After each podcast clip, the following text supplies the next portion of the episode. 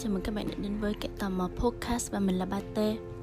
Mấy ngày nay trời nóng bức thì không biết các bạn có thèm một cái ly trà đá mát lạnh đắng đắng không nhỉ? Từ hồi mà mình ra Hà Nội học đại học á thì mình mới bắt đầu để ý những cái sự khác biệt về văn hóa của người Hà Nội và người Sài Gòn. Nó có điểm giống và nó cũng có điểm khác nhau. Mình nhớ là hồi mình còn học cấp 1, cấp 2 ở Sài Gòn á thì mẹ mình hay chở mình đi ăn cơm tiệm.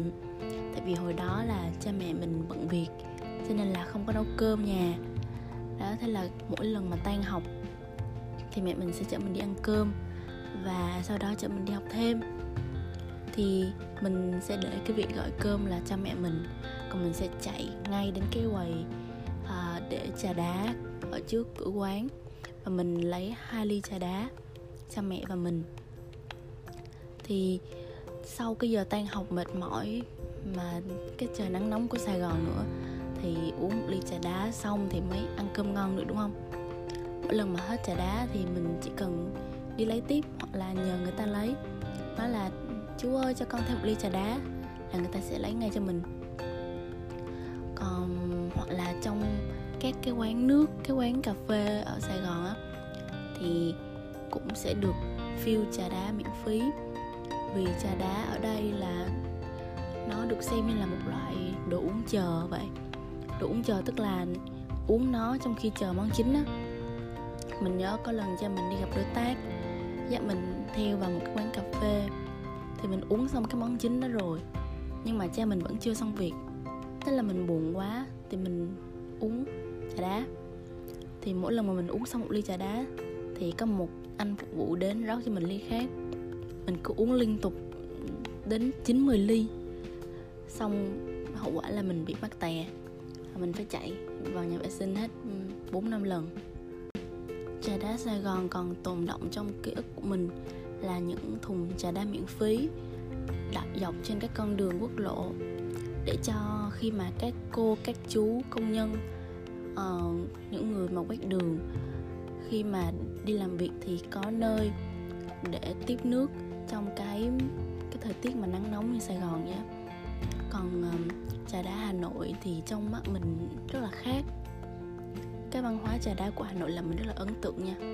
Trong các quán ăn ở Hà Nội á, thì trà đá có lẽ không phổ biến nhiều như nước vối nước vối thì các bạn miền Nam chắc là chưa có nghe nhiều và chưa có dịp thưởng thức đâu. Nhưng mà nó cũng là một loại thức uống rất là phổ biến ở đây. Thì nó không phổ biến nhưng mà nó vẫn có chứ không phải là không có. Nhưng mà các bạn vẫn phải trả thêm tiền khi mà gọi thêm trà đá nha. Um, còn nhìn ra ngoài đường á thì không khó để bắt gặp những cái quán không phải cái quán mà là cái gánh hàng rong trà đá với chỉ chỉ với vài cái ghế con con thôi. Quen thuộc hơn nữa là hình ảnh các cái ông các chú ngồi vừa rít thuốc lào vừa uống trà đá xong quay sang bàn chuyện thời sự với nhau mình xem trên tivi thì thấy cái hình ảnh này mà nó xuất hiện vào cái buổi sáng sớm vào lúc um, 5 6 giờ sáng khi mà mọi người đi tập thể dục á thì nó rất là thơ, nó rất là đậm chất Hà Nội. Nó rất là cổ điển á thì mình rất là thích nhưng mà mình chưa có dịp nhìn thấy tại vì mình không thể dậy được vào cái giờ đó. Nhưng mà mình đã có dịp uống trà đá vỉa hè vào lúc 12 giờ đêm xong rồi mình đi lượn hồ tây sự rất là vui.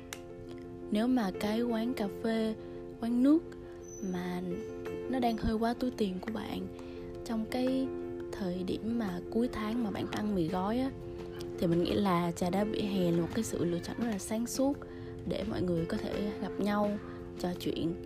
Mà nó còn là ở ngoài đường nữa, cho nên là nó rất là chill.